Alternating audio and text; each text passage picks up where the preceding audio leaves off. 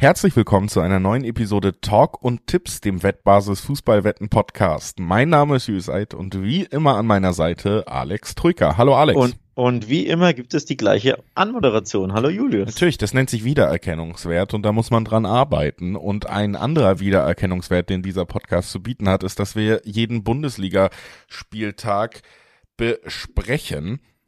Und das werden wir auch heute wie immer machen. Und zwar äh, genau konkret gesagt über den 29. Spieltag sprechen. Alle Spiele. Wir haben noch einen, ja, müssen wir diskutieren, ob es wirklich so ist, spannenden Titelkampf zu besprechen. Es steht noch aus, wer in die Champions League darf, wer in die Euro League darf, wer absteigt. Also es ist äh, zumindest von den Zahlen, von den Punkten her tatsächlich eine relativ spannende Liga in allen Bereichen weiterhin. Auch jetzt fünf Spieltage vor Schluss.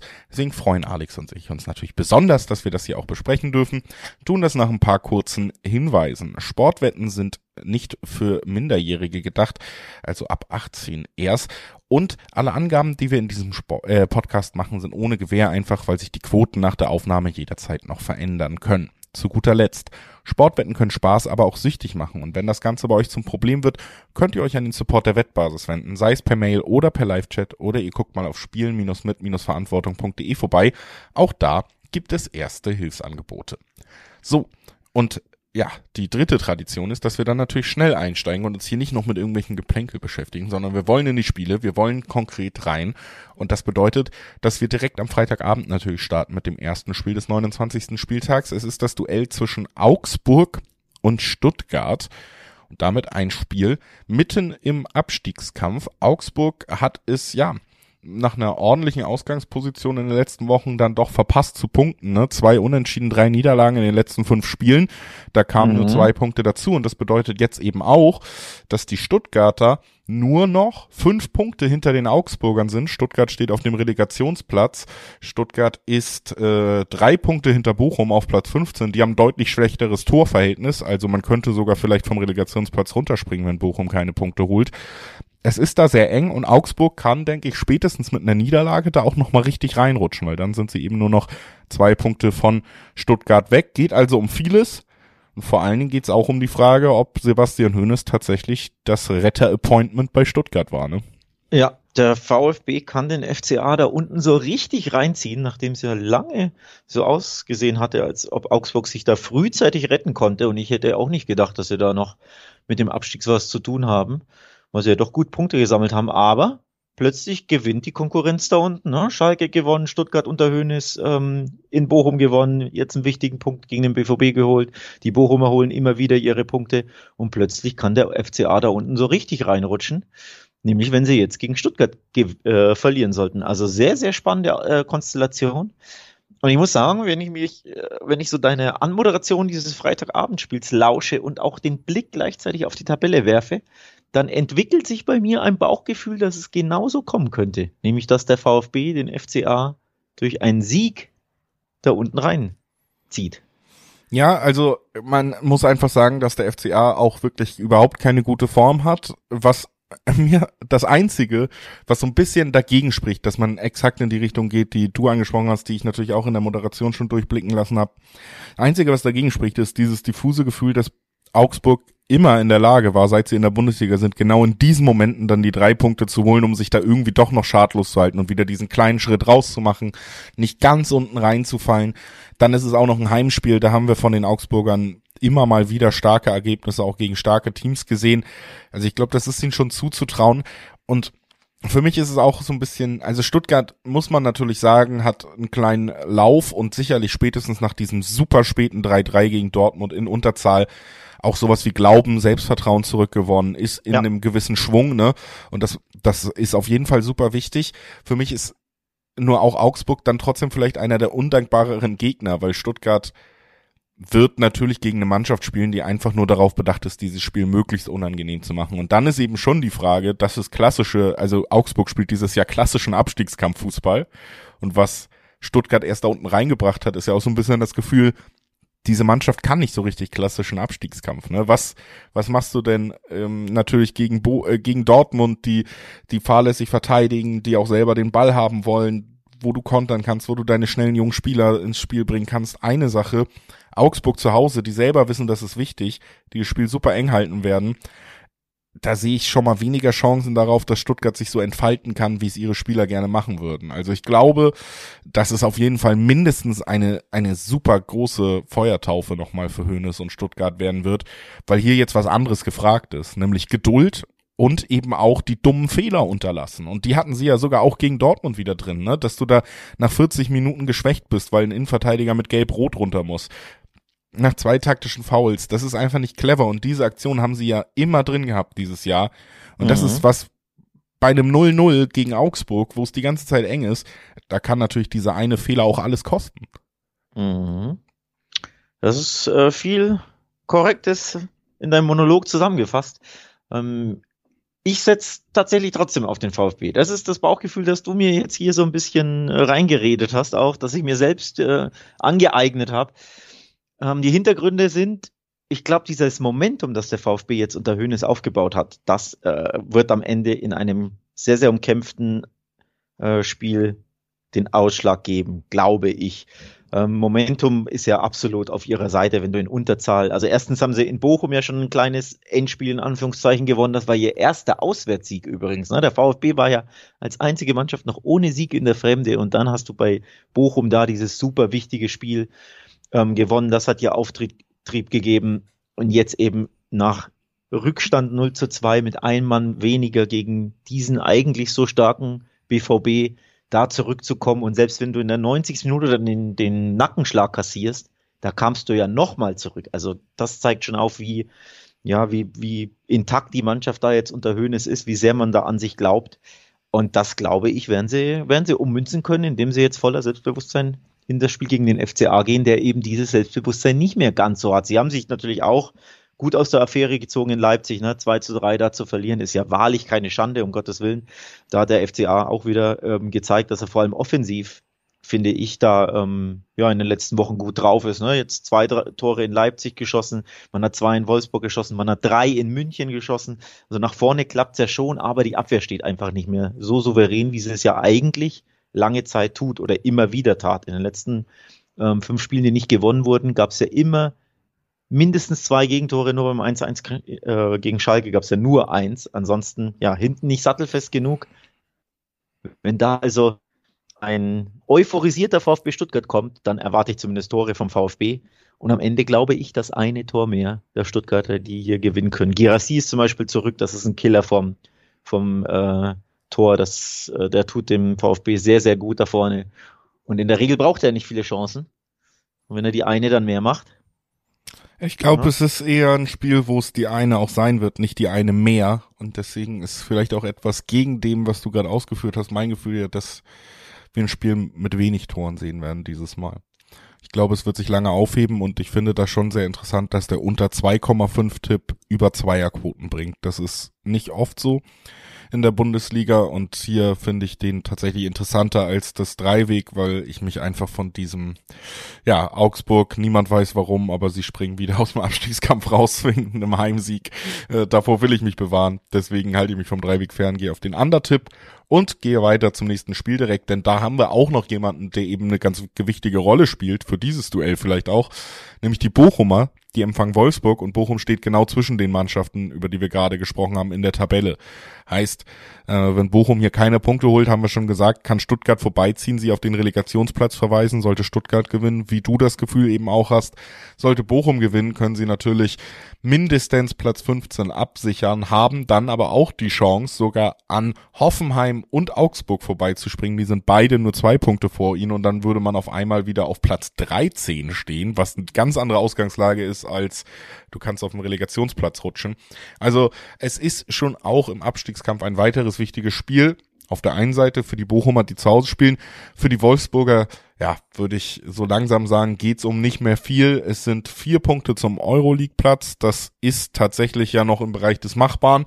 Aber es sind eben auch drei Mannschaften vor ihnen, die auch um diesen Spot konkurrieren. Das sind sehr formstarke Mainzer, das sind, ist die Eintracht, die da abgerutscht ist, auch zwei Punkte mehr hat, und Leverkusen, die natürlich super formstark waren in letzter Zeit. Die sind sogar vier Punkte und besetzen gerade diesen Euroleague-Platz. Wolfsburg auf 49 Punkte und auch mit Leistung wieder in den letzten Spielen, wo ich jetzt nicht sehe, dass sie nochmal diese Aufholjagd starten. Für mich tendiert es langsam Richtung Mittelfeld. Und das bedeutet natürlich auch erstmal, Wolfsburg mit der fußballerisch besseren Mannschaft, aber Bochum in diesem Spiel natürlich mit einem ganz anderen Ansporn. Ja, absolut. Ähm, ein Sieg in sechs Spielen gab es für Wolfsburg nur. Also da trudelt die Saison, hat man so das Gefühl, finde ich, ein bisschen aus, obwohl ja, mit Blick auf die Tabelle ist natürlich Europa absolut noch drin. Ähm, vor allem, weil ja, wir haben es ja öfter besprochen, ähm, auch der siebte Platz ja reichen kann für die Conference League, je nachdem, wenn ein Top 4 oder Top 6 Team den Pokal gewinnen sollte. Ne? Da sind ja noch, ist ja noch der ein oder andere Club dabei. Von daher, eigentlich muss es für Wolfsburg um alles gehen, ähm, wenn sie zumindest nach Europa wollen. Aber man hat so wirklich das Gefühl, finde ich, die, die Saison trudelt so ein bisschen aus. Ähm, also da ist irgendwie nicht mehr dieser Wille da, den man bei Bochum dann schon immer wieder sieht klar, die kämpfen natürlich ums Überleben. Das ist nochmal ein ganz anderer Ansporn, ne, wenn du am Abgrund stehst, als wenn du vor der Aussicht stehst, dass du irgendwie, weiß ich nicht, nach Osteuropa musst in, der, in die Conference League. Ähm, also ich glaube, man hört das schon raus. Ich warte hier natürlich ein bisschen angespitztere, motiviertere Bochumer, die das ja zu Hause ganz gerne sind. Und wenn sie das zu Hause sind, dann sind sie natürlich auch immer für diesen Heimsieg gut. Und ich habe den ehrlich gesagt auch wieder so ein bisschen auf dem Zettel. Also ohne, dass ich jetzt die Wolfsburger schwach reden will, denn man weiß ja bei so richtig, was man bei ihm bekommt, weiß man ja nie. Ne, ein Punkt für einen Punkt sind sie immer gut und ab und zu gewinnen sie auch plötzlich in der Fremde und man wundert sich, wo, wo kommt das her? Ne? In Stuttgart zum Beispiel 1-0 gewonnen, da hätte ich an, auch eher auf den Stuttgart-Sieg gesetzt. Sie haben in Köln gewonnen 2-0. Das, ich erinnere mich, dass ich das auch sehr, sehr überraschend fand. Ähm, wir erinnern uns an ein 3-0 in Mainz, das hatte mich damals auch überrascht. Ja, das war nicht die Mainzer der Rückrunde, das war im November, aber sie haben auch immer wieder diese Auswärtssiege drin. In Frankfurt auch 1 zu 0 gewonnen, der VfL. Auch überraschend. Also sie haben immer wieder so überraschende Auswärtssiege drin, wo man wenig damit rechnen könnte, dass sie da plötzlich nicht nur einen Punkt entführen, sondern alle drei. Deswegen, ich will sie nicht schwach reden oder ich will, will nicht sagen, Wolfsburg ist hier chancenlos, aber normalerweise würde ich hier auf den, ja, etwas motivierteren VfL Bochum sitz, äh, setzen, der natürlich ums Überlegen kämpft. Ja, ist tatsächlich auch mein Gefühl und ich werde mich auch trauen.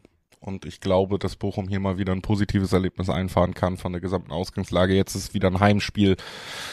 Mein Tipp ist tatsächlich Dreier. die Dreierquote im Dreiweg. Ich glaube, ja, Bochum wird das, ja.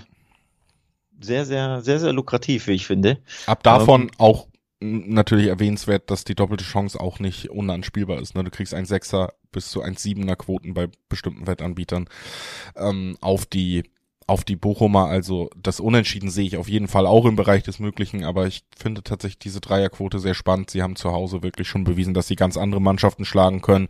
Und Wolfsburg wirkt für mich so ein bisschen ja, Antriebs- und auch äh, irgendwie ja spielglücklos in letzter Zeit. Deswegen glaube ich, es ist eine gute Chance für sie, nochmal einen kleinen Sprung dazu machen.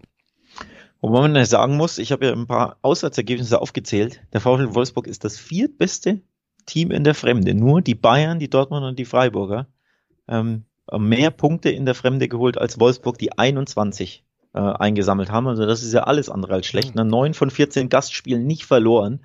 Und Stichwort Gastspiele, gerade in Bochum fühlen sie sich zuletzt sehr, sehr wohl. Von den letzten sieben Gastspielen in Bochum wurden vier gewonnen, zwei gegen Unentschieden aus, nur eines verloren. Ja, also klar, auch die 21 Punkte, gute Ausbeute.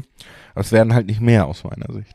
Na gut, Na, ich wollte es also nur sagen, es ist schwer zu tippen. Ich bin auch beim Bauchgefühl her eher bei Augsburg, äh, bei, bei Bochum, aber es gibt gute Gründe, ähm, dass man hier sagt, ja, vielleicht entführt der VfL eben doch mindestens einen Punkt, wenn nicht sogar drei. Er geht ja auch als Favorit ins Spiel. Zwei 30er-Quoten auf Wolfsburg sind jetzt auch alles andere als unattraktiv. Bisschen ähnlich wie bei, übrigens, wie bei Stuttgart-Augsburg, da hatte ich die Quote nicht erwähnt. Da gibt's auch zwei 20er Quoten auf den VfB. Ähm, also auch interessant, dass da das Auswärtsteam besser dotiert ist ähm, als das Heimteam. Aber ja, wir halten es mal mit dem VfL hier zu Dreierquoten. Das ist ja wirklich eine sehr, sehr spannende, spannendes Value.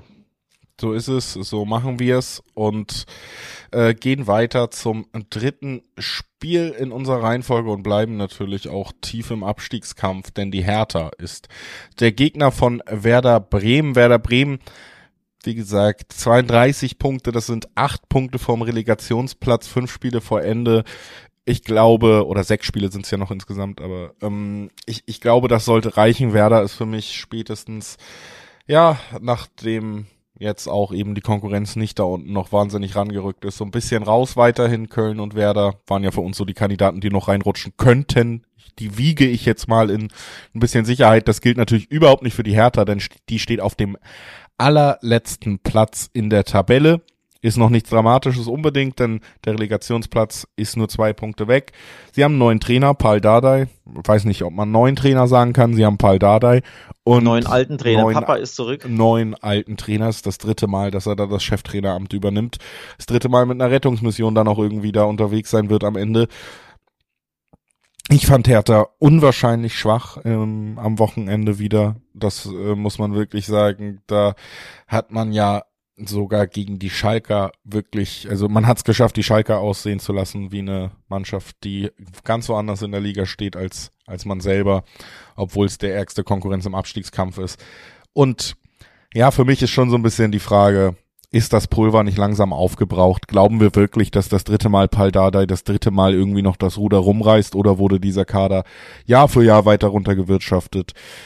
Und ist ein Abstieg nicht irgendwie folgerichtig? Und ich tendiere da mittlerweile eigentlich zu der Antwort ja. Und deswegen wird's mich hier, ja, ich mache es jetzt sehr kurz aus meiner Sicht, aber es wird mich hier überhaupt nicht wundern, wenn Werder Bremen in der Lage ist, diese völlig indisziplinierte Mannschaft, gegen die die Schalker fast ein Drittel ihrer Saisontore schießen gefühlt in einem Spiel, dass Werder Bremen, die ja auch durchaus gepflegten Offensivfußball spielen, diese heillos überforderte Abwehr zumindest unter Druck setzen können. Klar wird da da ein bisschen stabilisieren, aber ja, so dieser Mythos dieses Dardai-Effekts, ich will den nicht sehen in diesem Jahr. Ich glaube, hier tatsächlich Werder Bremen kann das Ding gewinnen.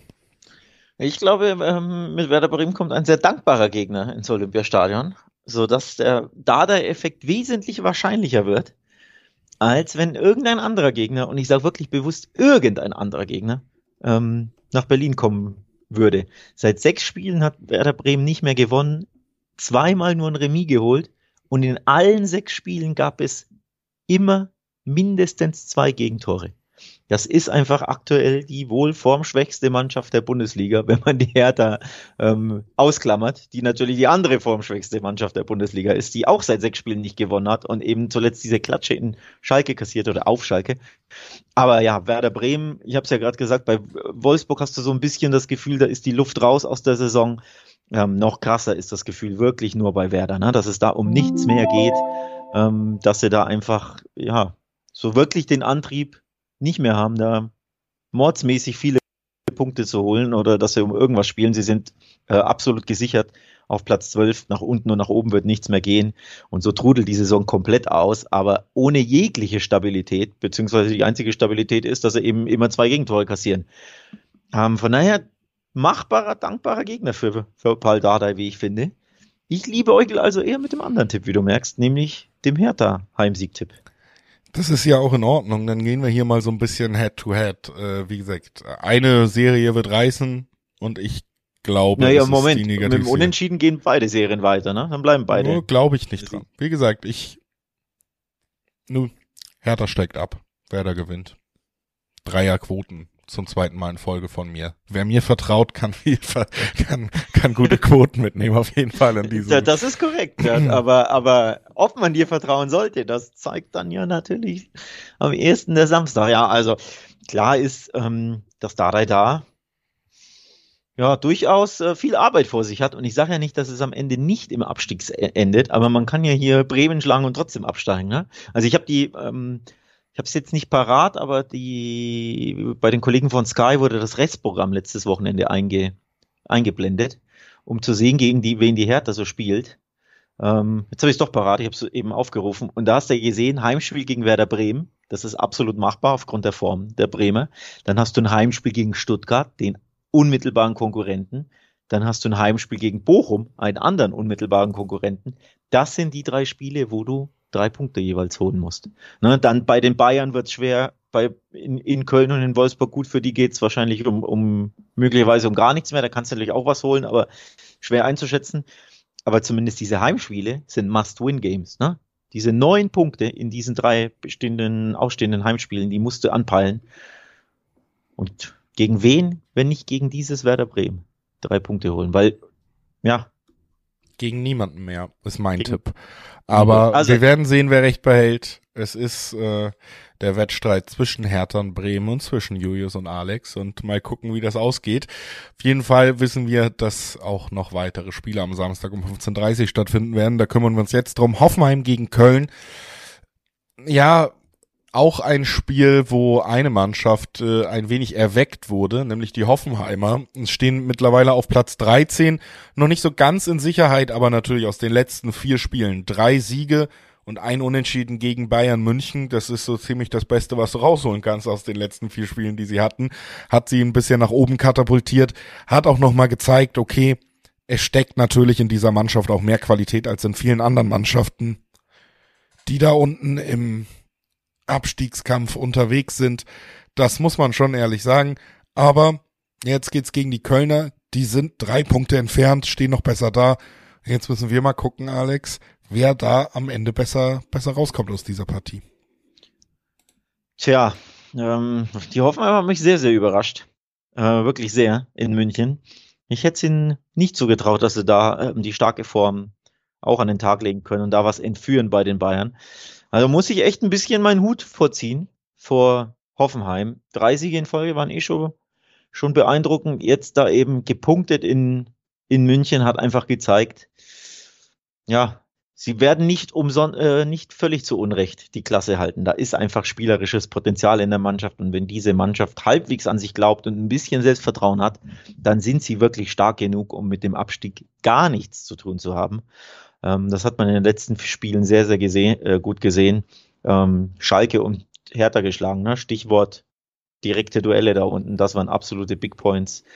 Ähm, von daher, ja, habe ich so das Gefühl, dass es so weitergeht aus Hoffenheimer Sicht. Also wenn sie diesen Run haben und sich da belohnen bei den Bayern mit dem späten Ausgleich, warum soll es dann zu Hause gegen Köln nicht erneut mit einem Dreier klappen? Absolut. Also das Ding ist auch wirklich, dass ich hier, auch wenn es in der Tabelle noch anders aussieht, sie sind ja auch nur noch drei Punkte voneinander weg, Hoffenheim schon eher als Favoriten für dieses Spiel auf dem Zettel habe. Die Quoten zeigen es auch so ein bisschen an, ne? 220er Quoten auf Hoffenheim immer noch hoch, aber 320er auf die Kölner, die müssen auswärts ran, da tun sie sich sowieso noch mal schwerer als zu Hause. Köln hat einfach auch ein massives Qualitätsproblem im letzten Drittel, haben wir schon oft drüber geredet. Also bei Köln muss immer alles zusammenpassen, dass man da wirklich auch einen Sieg über über die Linie bekommt und diesen Sieg für die Kölner, den würde ich in diesem Duell fast ausschließen. Für mich ist der wahrscheinlichste Ausgang tatsächlich auch der Heimsieg, der ja mit 220er Quoten auch noch super, super spannend ja. beziffert ist im Dreiweg. Ne? Ja. Also das ist tatsächlich eine Sache, die ich mir hier sehr gut vorstellen kann, weil in dieser Gesamtkonstellation tatsächlich Köln nicht für mich unbedingt die Mannschaft ist, die Hoffenheim in diesem Lauf jetzt bricht. Wir haben ja auch so ein bisschen in der Bundesliga-Saison einfach doch so einen ausgleichenden Effekt und wir wissen alle, Hoffenheim hätte von der Qualität her jetzt nicht 18. sein sollen an Spieltag 20. Also da ist einiges schiefgelaufen. Da gab es einen richtigen Negativlauf. Jetzt gibt's hinten raus einen kleinen Positivlauf. Am Ende wird man sich wahrscheinlich um Platz 10 herum einfinden und dann sagen, naja gut, es war nicht die beste Hoffenheimer Saison, aber es ist irgendwie okay. Und ich glaube, da geht's tatsächlich hin und da geht's eben hin mit einem weiteren Sieg. 220er Quoten angesprochen, auch die sind super. Ja. Ähm, was soll man da groß zu sagen? Das vierte Spiel mit sehr, sehr attraktiven Quoten, Absolut, nämlich mindestens ja. 220er Quoten bei unseren Tipps. Das kann man dazu sagen. Ja, wir haben äh, eben auch viele Duelle, die relativ dicht in der Tabelle zusammenliegen. Ne? Augsburg-Stuttgart ist ein reines Abstiegskampfduell. Bochum-Wolfsburg vielleicht nicht so direkt, aber Bochum ja fast schon formstärker als die Wolfsburger. Hertha-Bremen, da haben wir den Trainerwechsel bei der Hertha und ein formschwaches Hertha und Hoffenheim-Köln auch nur drei Punkte auseinander. Ne? Und ähm, das führt dazu, dass man sehr, sehr interessante Quoten vorfinden kann. Ich bin auch beim Hoffenheimer Sieg. Man sollte auch nicht vergessen, ähm, der FC ist in der, in der Fremde sehr, sehr zahnlos. 15 Türchen in 14 Spielen, nur zwei Auswärtssiege. Sie sind die Mannschaft, die am meisten unentschieden spielt in der Fremde. Sechs an der Zahl zusammen mit Gladbach, das schon. Aber sie gewinnen einfach sehr, sehr selten ähm, in Gastspielen. Ne? Zwei Siege sind äh, super dünn. Nur vier Mannschaften haben weniger Siege, nämlich einen auf dem Zettel. Gladbach, Schalke, Stuttgart und Hertha. Und dann kommen schon die mageren zwei Auswärtssiege des ersten FC Köln. Also da geht wirklich was für, für Hoffenheim, die spielerisch die bessere Mannschaft sind, die endlich mit Selbstvertrauen spielen. Die, glaube ich, auch diese Abstiegssorgen so im Kopf, ne, diese, dieser Abstiegsangstschleier, der ist jetzt, glaube ich, auch weg durch die vier Spiele, in denen man gepunktet hat und drei davon gab Siege. Und deswegen sehe ich hier ganz klar ähm, den Hoffenheim-Sieg. Und ich muss ehrlich sagen, die 220er-Quoten, die sind natürlich eh schon interessant genug, um sie so anzuspielen. Aber wer ins Risiko gehen will, so ein bisschen, der könnte, finde ich, sogar auf den Handicap-Tipp schielen. Denn so ein 3-1 Hoffenheim, kann ich mir, oder 2-0, kann ich mir wirklich sehr, sehr gut vorstellen. Ja, ist auch wirklich vorstellbar. Und ähm, dann geht's natürlich richtig äh, quotentechnisch in den Himmel. Also auch hier große Möglichkeiten. Und die sehe ich tatsächlich auch für den nächsten Gastgeber, den wir hier ansprechen. Oha. Mainz 05 empfängt den Chaos Club. Manche nennen ihn noch Bayern München. Eine Mannschaft, die aus zwei von drei Wettbewerben ausgeschieden ist. Eine Mannschaft, die am Boden ist, wo die Funktionärsebene hinterfragt wird. Gegen eine Mannschaft, die so stabil wirkt und so zielstrebig wie seit langer Zeit nicht mehr, sogar unter Bo Svensson, der immer schon gute Arbeit geleistet hat. Man muss auch sagen, so ein bisschen die ganz große Euphorie bei Mainz natürlich auch verflogen, weil es viele, viele Unentschieden gab und wenig am Ende die Siege. Aber trotzdem gilt vieles, was wir hier über Mainz gesagt haben. Sie haben sich mit Ajorg sehr sinnvoll verstärkt im Sturmzentrum. Sie sind super, super stabil. Und jetzt kommen die Bayern und die haben ja bei aller Qualität vor allen Dingen auch einfach große Probleme, Spiele zuzumachen, Tore zu erzielen. Und das ist halt was, wo ich dann echt sag, ja gut, da gibt's fast keine Mannschaft in der Liga, wo das teurer sein könnte als gegen Mainz im Moment, ne? Ja, absolut. Ähm, mit Blick auf die Rückrundentabelle ist das ein absolutes Topspiel übrigens. Ähm, da trifft der zweite der Rückrundentabelle, der FC Bayern, 23 Punkte, auf den dritten der Rückrundentabelle, Mainz 05, mit 22 Punkten. Also nur im Kalenderjahr 2023 ist das ein Kräftemessen auf dem obersten Niveau. Ja, und diese Kräftemessen haben die Bayern eben zuletzt einfach nicht gewinnen können. Ne? Oder sehr selten gewinnen können. Also klar, du hast Dortmund geschlagen, aber da war ja, ja ein bisschen Spielglück dabei. Ähm, Stichwort Kobel. Ne? Dann äh, Kräftemessen gegen Freiburg war auch zweimal ziemlich auf Augenhöhe. Einmal haben sie verloren, einmal gewonnen. Jeweils ein Türchen Unterschied. Kräftemessen gegen City, ja, lief nicht ganz so gut. Klar, eines der absoluten Top-Tipps in ganz Europa, aber da bist du dann eben jetzt schon krachend gescheitert, zumindest ähm, ne, im Gesamtergebnis. Und ja, mit Blick auf die Rückrundentabelle ist das eben auch wieder ein hohes Kräftemessen gegen Mainz die gingen eben zuletzt nicht immer so gut aus. Von daher, ich kann das verstehen, dass man hier sagt, boah, den Bayern fehlt so ein bisschen was.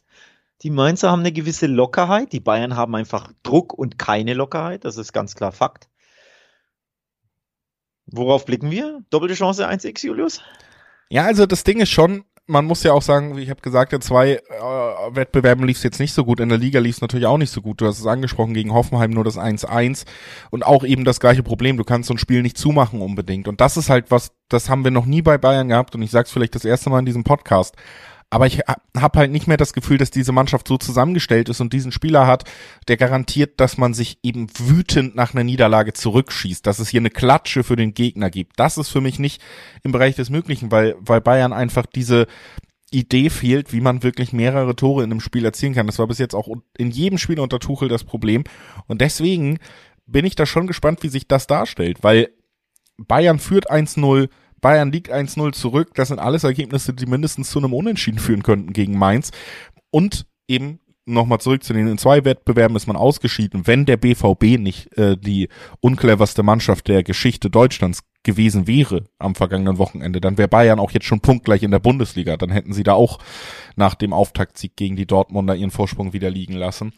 Also für mich ist das ein Spiel, wo echt eine Menge drin ist für Mainz und man sollte sich langsam, finde ich, wenn man sich den Kader anguckt, die Spiele der Bayern anguckt, von dem Gefühl lösen, nee, jetzt müssen die Bayern ja mit einem 5-6-0 zurückkommen. Jetzt sind sie wütend, arme Mainzer. Das haben wir so oft in der Vergangenheit gesagt. In diesem Jahr glaube ich, das ist nicht im Bereich der Kapazitäten, die Bayern gerade hat. Deswegen würde ich hier schon sagen, das wird eng, das wird spannend. Bayern ist Favorit, das sind sie weiterhin in jedem Bundesligaspiel. Aber bei weitem nicht so klar, wie man sagen könnte. Und dann gibt's natürlich die spannenderen Quoten. Und das hast du ja eben angesprochen, auch sicherlich auf Mainzer Seite. Wir haben hier trotzdem 1,6er Quoten auf Bayern Seite. Und bei den Mainzern dann eben zwei Vierer, fast zwei Fünfer Quoten ran bei der zwei, äh, bei der doppelten Chance, die du angesprochen hast. Ne? Und ich würde es überhaupt nicht ausschließen. Ich habe es letztes Wochenende getippt. Ich hatte recht gegen Hoffenheim, die doppelte Chance auf Hoffenheim. Hast du das, ja? Ja, da wurde ich sogar auf Twitter von einem, da wurde ich auf Twitter sogar von einem Hörer darauf hingewiesen, dass das ein starker Tipp war. Deswegen. Oh, ähm, stark. Auch nochmal danke an alle, danke an alle Hörer, die und Hörerinnen, die, die zuhören loben. und auch Feedback geben. Mega cool. Ähm, Gerade wenn es gutes Feedback ist, natürlich äh, super nett. Aber ja, das hat mich nochmal daran erinnert, dass ich da schon recht habe und ich, ich glaube schon. Also ich sehe bei Bayern jetzt nicht den Knoten platzen. Wir haben jetzt heute ganz frisch quasi zum Aufnahmezeitpunkt Gerüchte, dass Oliver Kahn wackelt, dass da auch noch in der Führungsebene Umbruch herrscht, dass ein Hönes, vielleicht sogar zurücktrennt oder für im, immer schon die, die Fäden im Hintergrund gezogen hat. Wir haben einen Schuppomoting, der immer noch nicht fit ist, der der einzige richtige Stürmer ist. ist Warum soll Mainz hier denn kein 1-1 über die Runden kriegen, Alex? Ich glaube tatsächlich, dass ich den Unentschieden-Tipp fast noch spannender finde als die doppelte Chance, denn da gibt's natürlich noch höhere Quoten ich sehe Mainz nicht unbedingt gewinnen, aber Bayern mit dem nächsten Punktverlust, das kann ich mir schon vorstellen. Abschließend noch gesagt, Bayern hat ja auch das quasi kurzmögliche Zeitfenster, was du als Champions League Mannschaft hast, ne? Weil Mittwoch bis Samstag ist echt eine relativ kurze Pause. Mainz hatte eine ganze Woche Zeit. Vier Sechser Quoten unentschieden. Ja, finde ich auch super. Finde ich auch super. Die Quoten mega interessant. Ähm, und um das ein bisschen so äh, zu untermauern, bauchgefühltechnisch, äh, liegen wir ja da auf einer Wellenlänge, nämlich dass Mainz hier den Upset ähm, bewerkstelligen kann. Und der muss ja nicht mal unbedingt im Heimsieg münden, sondern ein Remis wäre ja auch wieder ein Upset, denn das Remis zu Hause gegen Hoffenheim, das hat sich ja trotzdem wie eine Niederlage angefühlt für die Bayern, die einfach nur Glück hatten, dass der BVB so dämlich war. Ähm, also Upset wäre hier schon das Unentschieden aus Bayern Sicht. Und ja, die die Stimmung im Verein ist nicht gut auf allen Ebenen mittlerweile. Das ist wirklich FC Hollywood Krisenstimmung like, wie man es ähm, lange, lange nicht mehr kennt, äh, gefühlt seit zehn Jahren nicht mehr, weil es ja in der Bundesliga zumindest immer so locker leicht lief. Das ist jetzt nicht mehr der Fall. Also der FC Bayern kommt da wirklich angeschlagen und taumelnd nach Mainz. Und das ist zum Beispiel äh, nicht unbedingt die beste Voraussetzung, um äh, in Mainz zu bestehen, denn Jetzt kommt's. Von den ersten, äh, letzten beiden Bundesliga-Gastspielen in Mainz wurden beide verloren aus Bayern-Sicht. Bo Svensson hat beide Heimspiele als Coach des F FSV Mainz 05 gegen den FC Bayern verloren. Zur Wahrheit gehört natürlich auch, dass da auch ein Pokalspiel dazwischen war, nämlich just jetzt im Februar.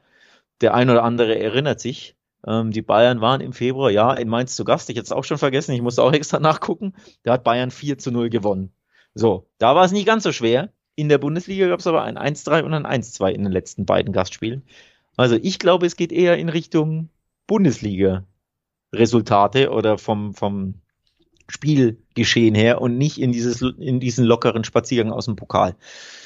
Also ja, neige auch dazu, diese sehr schönen Remis-Quoten mitzunehmen, weil Niederlage Bayern wäre halt, boah, das wäre schon krass. Da, da muss man sich schon sehr trauen und dann drei Niederlagen in Folgen gegen Mainz, aber so ein Unentschieden, bei dem übrigens beide treffen. Das wäre nämlich der andere Tipp, ja. den ich auf dem Zettel habe, dass beide Mannschaften Tore schießen. Grüße an Upamecano, Grüße an äh, Jan Sommer, der vielleicht mal wieder nicht an den Schuss von Ajorg, den er irgendwie mit rechts aus dem Stand ja.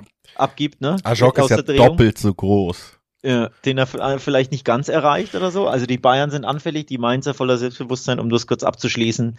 Beide wissen, wo das Tor steht, die Bayern aber meistens nur einmal zuletzt. Die Mainzer sind für einen Absitz sehr, sehr gut am Ende. Remis zu 4, was? 450er, 460er Quoten, das ist ja. auch der Tipp, den ich hier auf dem Zettel habe. Sehr schön, dann sind wir uns da einig und ähm, verweisen einmal auf wettbasis.com als tolle Anlaufstelle auch über diesen Podcast hinaus. Ihr findet da unter anderem auch das Videoformat beidfüßig, wo nochmal Spiele vorbesprochen werden. Ihr findet über die Bundesliga hinaus die Vorbesprechung über die wichtigsten Fußballspiele. Ihr findet über den Fußball hinaus die Besprechung für die wichtigsten anderen Sportarten und Events. Also da gibt's wirklich eine Menge zu gucken. Und zusätzlich kommt eben auch dazu, wir reden hier immer drüber, jeder Bereich in der Bundesliga ist noch eng. Heißt, da ist es auch noch spannend für Langzeit, Mittelzeit wetten. Wer steigt ab? Wir haben jetzt fast über jede Mannschaft im Abstiegskampf geredet. Wer kann den Titel holen? Da sind wir jetzt mittendrin in der Diskussion. All das wird dann natürlich in Artikelform auch nochmal aufbereitet und wir kümmern uns jetzt auch genau um dieses Thema weiter, denn wir kommen zum anderen vermeintlichen Titelanwärter. Borussia Dortmund hätte in allem menschenmöglichen Vorstellungsvermögen letztes Wochenende punktgleich mit den Bayern dastehen sollen haben 2-0 gegen einen VfB Stuttgart in Unterzahl geführt, aber es ist immer noch der BVB, deswegen ging das Ganze 3-3 aus. Jetzt geht's gegen Frankfurt, die sind richtig formschwach im Moment unterwegs. Und ich finde es echt eine spannende Konstellation, weil wir haben jetzt auch die Situation Mainz gegen Bayern. halt im Vorfeld, ne? Das wird beendet sein, bevor diese Partie angepfiffen wird und es wird so sein, dass man eben in Dortmund Bescheid weiß, was da passiert ist. Alles andere als ein Bayern-Sieg erhöht natürlich noch einmal den absolut sowieso schon klaren Anspruch, Wiedergutmachen zu betreiben nach diesem Einbruch am letzten Wochenende, dann eben auch noch zu Hause. Das erhöht auf der Ebene vielleicht positiv den Druck. Wir haben aber auch die Situation, wenn Bayern gewinnt, dass auch Dortmund gewinnen muss. Denn ansonsten, wenn du dann auf fünf Punkte abfällst, äh, jetzt, dann wird's das wohl doch gewesen sein, zwei diese großen Enttäuschungen in Folge. Also Dortmund wird aus beiden möglichen Ausgängen, Punktgewinn oder Punktverlust Bayern, eine Motivation ziehen können vor diesem Heimspiel gegen ein formschwaches Frankfurt.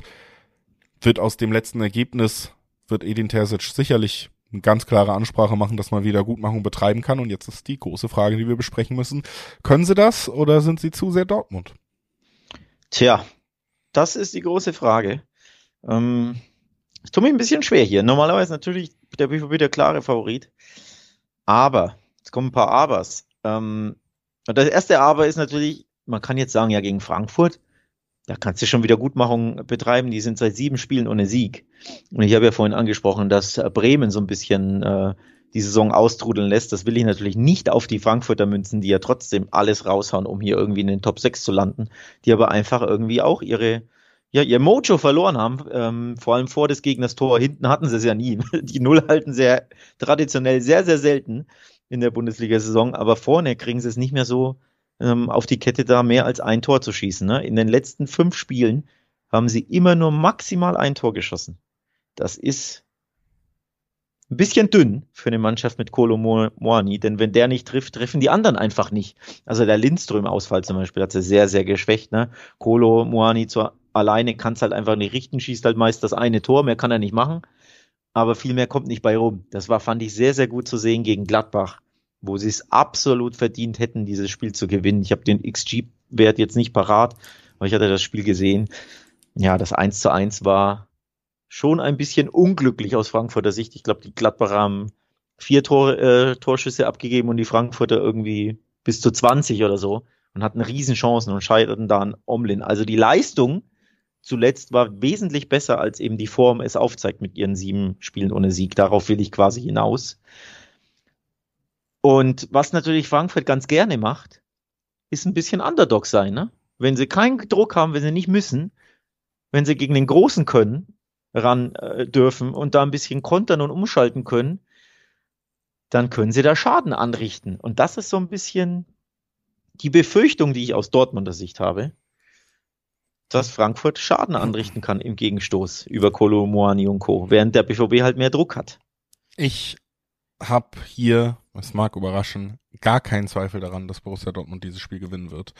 Ich glaube nicht daran, dass Dortmund ja, ich, ich sehe einfach trotzdem eine Entwicklung bei Dortmund. Das mögen alle anderen immer ein bisschen äh, dann nach einem dramatischen Ergebnis wieder komplett negieren, aber wie Dortmund sich insgesamt in diesem Jahr präsentiert hat, das ist für mich schon eine Entwicklung, dass man da auch immer wieder zurückkehren kann nach Rückschlägen, dass man solide Auftritte bringt, dass man super, super heimstark wieder geworden ja, ist. Absolut. Also das kommt ja auch dazu.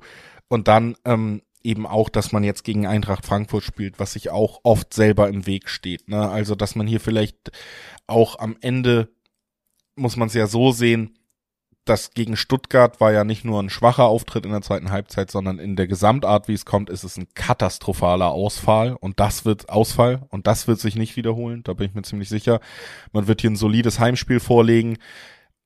Es gibt ja auch immer noch trotzdem muss man sagen, aus den letzten Wochen auch gute Nachrichten, nämlich zum Beispiel, dass ein Daniel Mahlen endlich angekommen scheint, also wirklich deutlich besser in Form ist, dass ein Aller trifft. Das war ja auch lange, hat man ihn aufgestellt, man hat das Gefühl, er tut was für die Struktur, aber so wirklich torgefährlich selber ist er noch nicht. Der wird immer fitter, das merkst du, der sucht den Weg zum Tor öfter. Das ist auch ein richtiger Faustpfand gegen seinen Ex-Verein jetzt.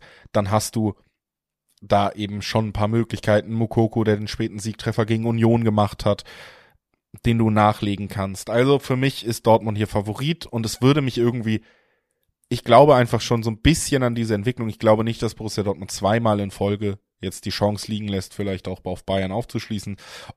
Hoffe einfach auch, dass das Meisterschaftsrennen ble spannend bleibt. gehe jetzt aber auch nicht von einem Shootout aus oder so, ne? Also so ein 2-1 würde mich überhaupt nicht wundern. Ich glaube nur, sie haben das bessere Ende zu Hause dann doch ja. für sich. Sie müssen einfach ja. Wiedergutmachung betreiben und das, das traue ich ihnen zu dieses Jahr. Na gut, na gut, du hast mich überzeugt. Dann äh, setze ich auf den Dortmund-Sieg mit Gegentor. Genau. Denn das, das sind ja dann die Kombi.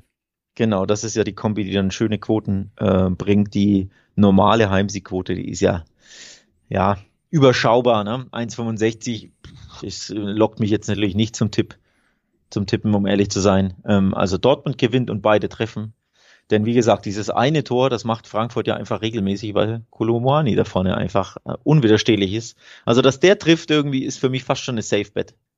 So sehr ein Torschützentipp eine Safe-Bet sein kann. Klar, er ist nicht Lewandowski, der wäre wirklich ja, fünf Jahre lang wirklich gefühlt in jedem Spiel für die Bayern getroffen hat und zwar mehr als einmal. Vor allem oder in jedem Haaland. Spiel gegen Dortmund. Ja, oder genau, richtig, ja. Oder Haaland, das sind die Safe Bets schlechthin. Aber ich habe so das Gefühl, ein Kolomoani-Tor ähm, ist hier absolut im Bereich des Möglichen, aber eben am Ende hat einfach Dortmund mehr Firepower und die Heimstärke, du hast ja angesprochen, ne? Elf von 13 Heimspielen gewonnen. Das ist schon beeindruckend. Sie sind einfach die beste Heimmannschaft der Bundesliga. Haben auch nur 13 Tore zu Hause kassiert. Ne? Also ein, ja, ein Tor pro Spiel ist das, aber man kennt da ja auch eine ganz andere Zahlen vom BVB. Also zu Hause mit der Wucht, bisschen äh, Wut im Bauch am Ende gegen Frankfurt, die sieben Spiele nicht gewonnen haben. Ja, du sprichst das 2-1 an, das ist ein guter Tipp. Dankeschön. Dieses Lob nehme ich gerne mit zum nächsten Spiel. Wir wechseln auf den Sonntag. Drei Spiele auf dem Zettel noch. Freiburg spielt gegen Schalke und damit sind wir natürlich nochmal zurückgekehrt in den Abstiegskampf, denn da befindet sich Schalke weiterhin. Ja, Dortmund in aller Bösartigkeit hat sich zurück auf den 17. Platz gestoßen. Hätten, hätte Dortmund gegen Stuttgart gewonnen, wäre Schalke auf dem Relegationsplatz nach diesem starken Sieg gegen Hertha. Hat aber nicht gereicht, weil eben Stuttgart einen Punkt geholt hat. Und äh, jetzt stehen sie weiterhin auf einem direkten Abstiegsplatz und es geht gegen einen Gegner, der nochmal eine andere Kragenweite sein dürfte als die Hertha, nämlich die Freiburger, die auf Platz 5 stehen und die einen Punkt und zwei Punkte hinter Platz 4 respektive 3 stehen, also super Chancen noch haben, um die Champions League mitzuspielen, wenn sie wieder in den Siegeslauf kommen. Der erste Schritt wurde nach zwei Unentschieden einer Niederlage am vergangenen Wochenende getan. Freiburg hat mal wieder gewinnen können gegen Werder, sich nach einem Rückstand zurückgekämpft ja, und jetzt so ein bisschen die Frage bei allem Aufwind, den ich Schalke überhaupt nicht absprechen will, ob Freiburg nicht vielleicht doch die Nummer zu groß ist für eine Mannschaft, die so akut abstiegsbedroht ist. Ich glaube ja, ich glaube tatsächlich, das wird ein bisschen eine Nummer zu groß werden, ohne dass ich jetzt die Schalke schwach reden will. Mir geht's eher darum, ne, die Frank Freiburger zu Hause stark zu reden. Ähm, oder was heißt stark zu reden, ne? da, ihnen den Respekt zu zollen, den sie zu Hause einfach verdient haben. Und da wird Schalke nicht ganz die Kragenweite haben und äh, auf Augenhöhe sein. Ähm, auch wenn natürlich dieses 5 zu 2 gegen Hertha rauschhaft war und da wirklich den, den Schalkern da einige Prozentpunkte an Leistungsvermögen äh, ja, mitgeben wird und auch an Glaube natürlich, auch an Selbstbewusstsein. Klar, aber Away at Freiburg, boah, das ist eines der schwersten und dankbarsten Gastspiele, wie ich finde, in der kompletten Bundesliga mittlerweile. Ähm, und am Ende ist es ja oft so, dass Freiburg solche Spiele dann irgendwie doch mit dem einen Ticken gewinnt. Also im Sinne von schwer umkämpft und sie, sie schießen dich nicht aus dem Stadion, um Gottes Willen, aber meistens sind sie hinten so solide und machen vorne diesen einen, einen mehr und sei es ein Grifo-Standard, den es so, so häufig gibt, dass sie dann irgendwie 1-0 oder 2-1 gewinnen.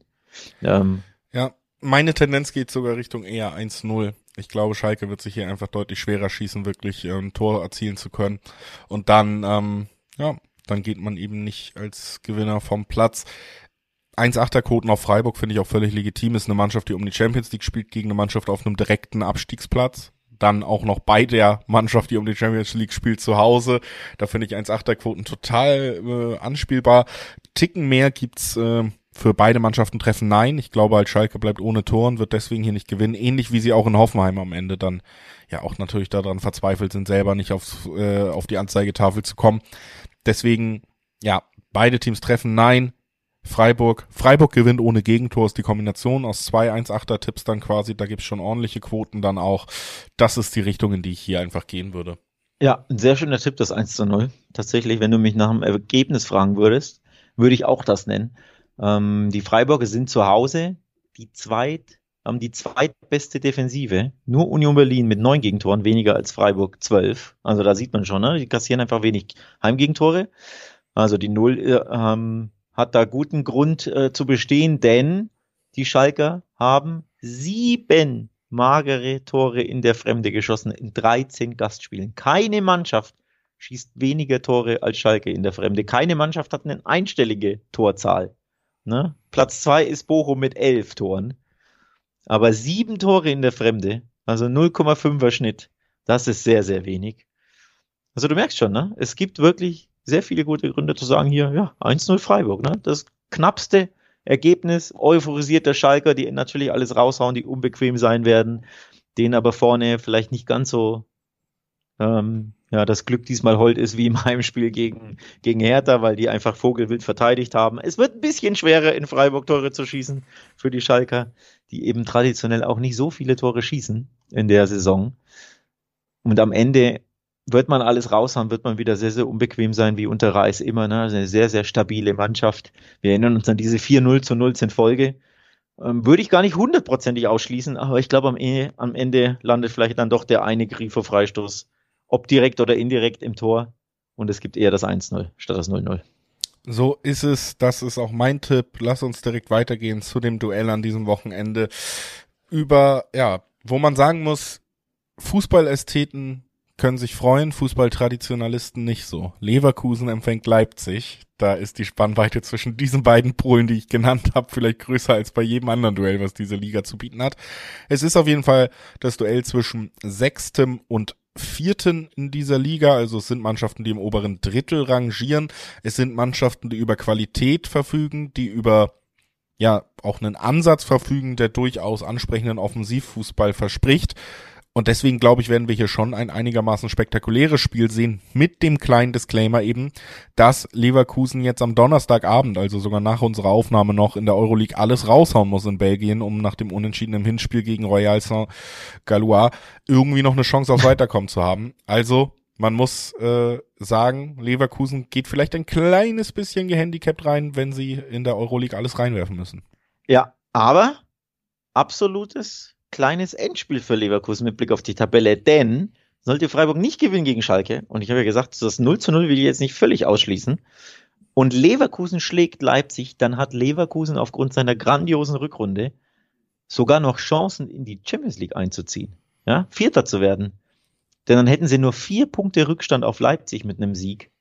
Und wie gesagt, wenn Freiburg nicht gewinnt, ist da alles möglich. Alles für die Leverkusen. Das hätte ja so keiner mitgedacht, als sie zwischenzeitlich. Und das ist zusätzlich Ahnung, natürlich auch noch eine wichtige Chance, sich zumindest für die Euroleague langsam abzusetzen. Ne? Mal Frankfurt spielt gegen Dortmund und Mainz spielt gegen Bayern. Also die beiden Verfolger Nummer eins in der Liga hinter, hinter Platz sechs von Leverkusen spielen gegen die beiden Top-Mannschaften. Da ist gut vorstellbar, dass man dann auch mal Punkte dazu gewinnt im Vergleich zur Konkurrenz. Absolut. Ähm, also schon ein spannendes kleines Endspiel für Leverkusen, zumindest äh, was so die vielleicht ganz, ganz, ganz, ganz zarten Champions League Träume noch anbelangt. Nicht, dass ich jetzt glaube, dass sie in die Champions League einziehen werden, glaube ich ehrlich gesagt nicht. Aber ne, mit Blick auf die Tabelle ist die Hoffnung einfach noch gegeben. Und dann musste er aber gegen Leipzig gewinnen. Sonst ist die Hoffnung zunichte.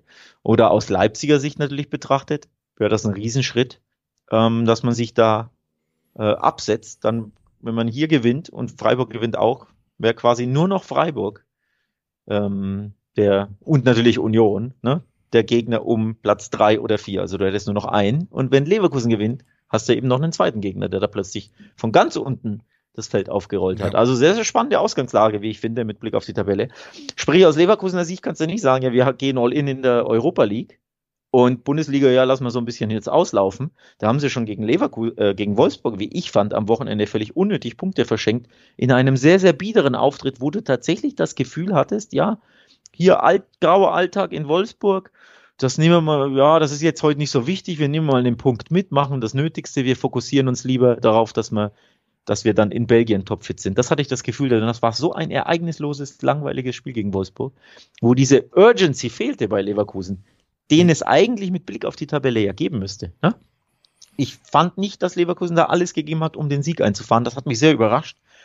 Und diesen Fehler sollten sie gegen Leipzig im Blick auf die Tabelle eben nicht machen, denn mhm. da musst du drei Punkte einholen, wenn du wirklich noch irgendwie da oben ran willst. Es ist ein super ausgeglichenes Duell auf jeden Fall. Das zeigen auch die Quoten. Wir haben quasi auf beiden Seiten zwei Sechserquoten im Schnitt. Also da gibt's kaum einen Unterschied zwischen den beiden Mannschaften. Das zeigt, man wird hier ein Spiel sehen, was durchaus gleich auf ist. Für mich sind hier vor allen Dingen zwei Tipps, weil sie für mich auch so dicht beieinander liegen, dass ich wirklich jetzt schwer einen klaren Favoriten für mich im Dreiweg ausmachen könnte.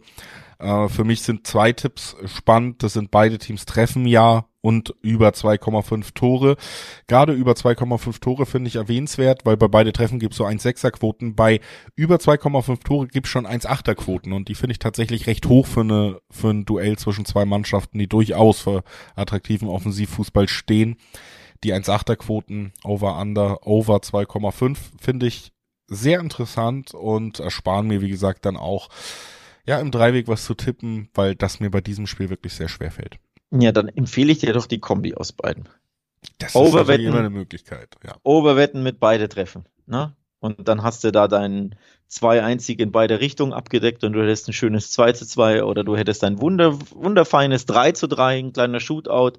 Bin mir nicht sicher, ob es den geben wird, weil Leverkusen einfach sicherlich ein bisschen Europacup müde sein werden, denn das waren sie, wie gesagt, gegen Wolfsburg merklich. Ähm, die Leipziger natürlich ein bisschen ausgeruht. Zuletzt gab es ja bei Leipzig einen kleinen Shootout, ne? dieses 3 zu 2 gegen ähm, Augsburg hatte ich so jetzt mit den zwei Gegentoren zumindest nicht auf dem Zettel. Ich hatte da, meine ich, eher äh, 3-0 getippt. Aber auch Leipzig ähm, präsentiert sich in der Defensive zuletzt alles andere als sattelfest, wie ich finde. Von daher ja, warum nicht? Over 2-5 und beide treffen. Ja. So ist es. Und damit kommen wir zum letzten Spiel und schließen diesen Spieltag 29 dann auch ab. Gladbach empfängt Union Berlin. Gladbach wirklich diese Mittelfeldmannschaft, eine der wenigen Teams, wo ich glaube, da müssen wir nicht so wahnsinnig viel drüber reden, was, wo, wie, in welche Richtung geht. Die werden einfach sowohl nach unten als nach oben nicht eine riesige Rolle spielen, können aber natürlich eingreifen in Spielen wie heute, denn Union Berlin oder wie am Sonntag, denn Union Berlin ist der Gegner, die stehen gerade auf Platz drei, könnten da direkt abgelöst werden von Freiburg und von Leipzig, denn sie sind zwei Punkte vor den Freiburgern, ein Punkt vor den Leipzigern und damit ja auch aus den Champions League Rängen wieder rausrutschen. Da ist eine Menge Druck also auf Union, wenn sie wirklich diese Sensation schaffen wollen, da am Ende unter den ersten vier zu stehen. Läuft nicht mehr so leicht und äh, die Ergebnisse kommen nicht mehr so gut bei Union Berlin. Gladbach hingegen hat es mal geschafft, so ein bisschen stabiler zu wirken. War ja vor allen Dingen eine Mannschaft, die einfach drunter gelitten hat, dass sie entweder gut spielen oder äh, wirklich sehr, sehr schlecht. Jetzt haben wir ein paar Spiele in Folge gesehen, wo es keine Niederlage mehr gab. Drei Unentschieden.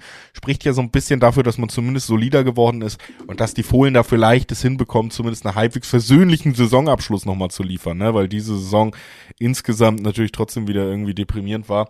Jetzt ist ja ein Spiel, wo ich mir auch vorstellen kann, dass Gladbach zumindest diese äh, Nicht-Verlieren-Serie noch ein bisschen fortsetzen kann. Ne? Dass Union sich in der Form der letzten Wochen vielleicht dann doch so ein bisschen öfter die Zähne ausbeißen wird in den nächsten Wochen noch. Ja, die Form ist nicht gut. Hast du übrigens ähm, die Statistiken gesehen, die auf äh, Social Media kreisten diese Woche, wo die ähm, XG-Points oder X-Points, wie heißt von äh, Union Berlin, ja. äh, offensichtlich wurde, die einfach irgendwie, was waren es, 20 Punkte weniger haben müssen, mhm. basierend auf ihren auf ihren XG, also auf ihren zu erwartenden Toren. Ich glaube, zusätzlich Gegentoren. ist es ja auch die Mannschaft, die am wenigsten Großchancen herausgespielt genau, hat. Genau. Insgesamt. Richtig, basierend darauf eben, ja. sie sind die Mannschaft, die mit Abstand die wenigsten Großchancen haben und machen trotzdem unverhältnismäßig viel aus ihren wenigen Chancen, nämlich Tore und dann punktemäßig. Ja, also eigentlich sollten sie ganz da oben so in der Form gar nicht stehen. Ne? Nicht, dass sie jetzt im Abstiegskampf stehen müssten, das verzerrt das Bild natürlich dann auch ein bisschen, aber sie machen aus sehr, sehr wenig eben unglaublich viel. Und deswegen ist es ja irgendwo dann auch logisch, wirklich sogar mathematisch logisch, dass es so ein, eine Regression zur Mitte gibt, ne?